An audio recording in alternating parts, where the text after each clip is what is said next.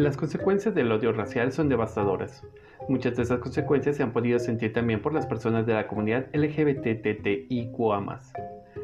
A pesar de vivir en medio de estas condiciones desfavorables, hubo personas que lucharon en contra de toda la diversa negatividad que les oprimía, para buscar los derechos para sí y para sus semejantes que el injusto sistema les había negado. Este es el caso de la historia del activista sudafricano Simon Minkoli.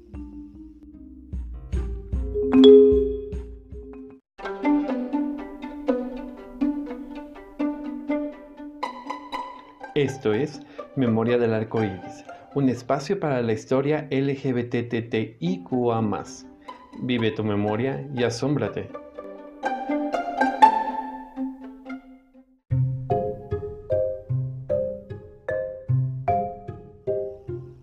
Muchas personas estudiosas del tema, en pasado y en presente, indican que la diversidad sexual y de género no es nueva en todas las naciones africanas.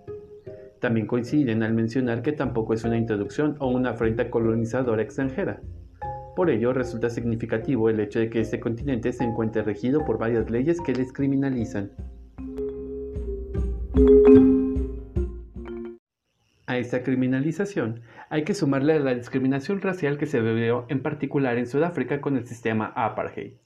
Este sistema de segregación racial consistía en la creación de algunos lugares separados, tanto habitacionales como de estudio o de recreo, para los diferentes grupos raciales, con el poder exclusivo de la raza blanca para ejercer el voto y en la prohibición de matrimonios o incluso relaciones sexuales entre blancos y negros.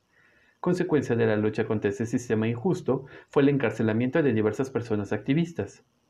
Estas personas no solo se enfrentaron a la prisión, sino también a sentencias tan terribles como la pena de muerte. Este es el caso del activista Simon Tetseko Nkoli.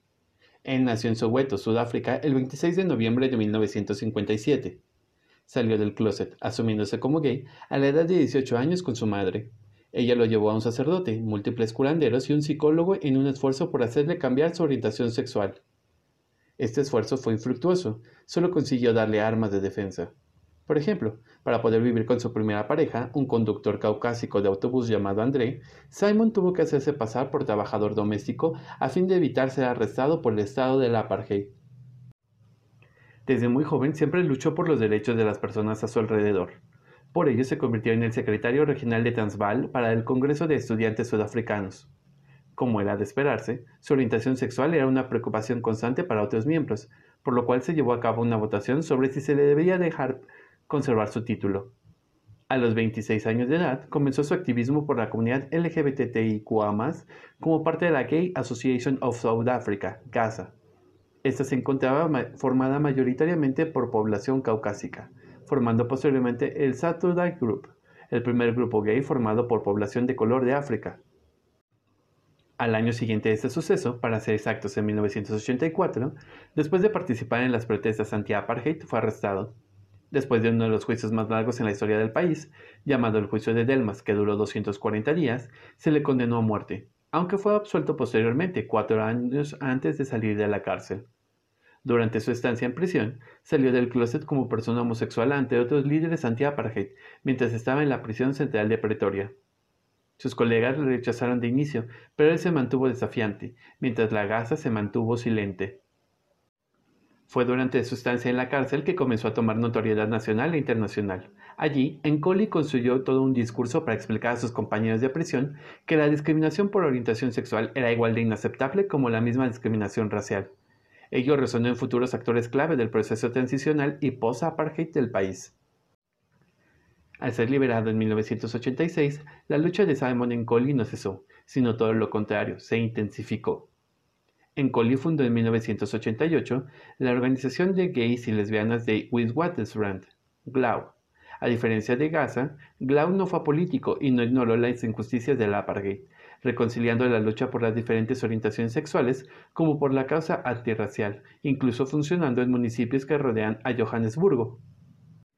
Esta asociación permitió a Simon viajar por todo el mundo y conocer a otras personas líderes, además de crear liderazgos de personas negras en su nación. Cuando Sudáfrica transicionó a la democracia, junto al activista Julian Nicol, Simon Nkoli y Glau fueron fundamentales para garantizar que los derechos de las personas LGBTTIQA se incluyeran en la nueva constitución.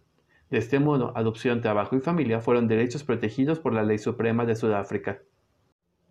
Simon se convirtió en el primer activista abiertamente gay en el país en reunirse con Nelson Mandela. En 1990, organizó junto a otras personas activistas la primera marcha del orgullo en Johannesburgo. Simon contrajo VIH. Durante su vida luchó contra el estigma, así contra la respuesta inadecuada de la sociedad al crecimiento exponencial de la enfermedad a través del Township AIDS Project, Sudáfrica. Simon Tenseko Nkoli murió a causa de infecciones relacionadas con VIH el 30 de octubre de 1998 en Johannesburgo. Tenía 41 años.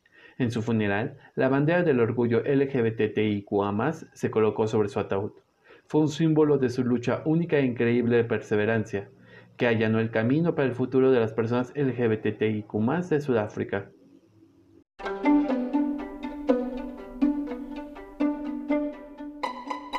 Esto es Memoria del Arco Iris, un espacio para la historia LGBTTIQA. Vive tu memoria y asómbrate.